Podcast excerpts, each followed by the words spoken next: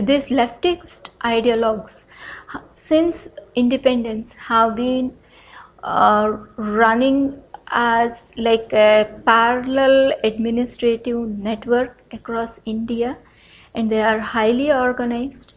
And uh, uh, they all these organizations uh, receive foreign funds. And um, uh, the kind of a commitment uh, the kind of narratives they like peddle or like the arguments which they like put forth have been all the time constantly supported by their sister organizations. Uh, just as I said, like uh, Jammu Kashmir uh, organization, which has been uh, strengthening the aspirations of Kashmiri separatists, uh, they have even uh, they have in the sense a greater influence in like shaping the opinions of Kashmiris. Um, it has now emerged like uh, um, some of the separatists openly say that if not for the Maoists, leftists, and humanists, nobody in India ever cares for Jammu and Kashmir. Despite government allocating so many resources, none of these things are acknowledged or even like uh, um, they, uh, that sense of a belongingness to India has been slowly cut off or being gradually eroded of their minds by these kinds of organizations. Um, uh, this uh, why you why we have to take this network so seriously because like uh, this network has been hitting India uh, um, India's roots in the sense like uh, they have been like uh, making uh, um, uh, I mean, synchronized or bringing about synchronized movements that affects the societal aspects, the cultural aspects, and the national security aspects. National security aspect. Uh, f- uh, first, I have emphasized about Jammu and Kashmir now they have another organization called uh, COHR, like Coordinated Organization for Human Rights. So that is very active in Manipur.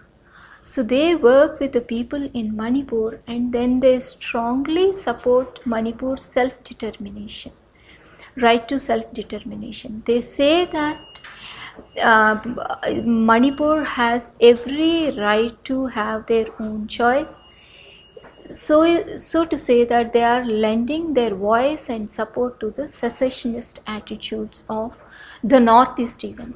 They openly condemn government for carry for uh, killing this uh, group of NSCN militants, and they even urge people to protest against various developmental activities or construction of dams, especially, saying that it's going to affect their livelihoods so it is like slowly they are bringing uh, they are men uh, with informed um, uh, men uh, through a rather a channelization of their thoughts or like through informed networks they have been creating a narrative which is like always anti-indian.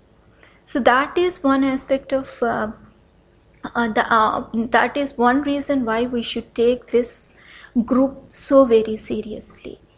Um, the another aspect of this national interest or interna- uh, internal security is like uh, their brother in arms. Like these are rather called as urban Naxals the rather new terminology which is given to them but uh, this it has been an urban Naxalism in the sense, so to say that Marx Marx has always like uh, stressed on um, impressing his doctrine or ideology only to the urban people initially. So it has always been an urban movement. It has slowly moved into rural areas because like it has been uh, due to the influence of Mao. Mao has always uh, concentrated on like uh, um, uh, or rather to say that his ideology has been about uplifting of these peasants so it has been a rural mostly it is focused on a rural uh, network. So combining these two, uh, people uh, or the leftist ideologues who are operating in India, they have this overground urban Naxals, what you can say as one arm, and the rural uh, wing or the brothers in arms who like are into the real armed struggle against the government.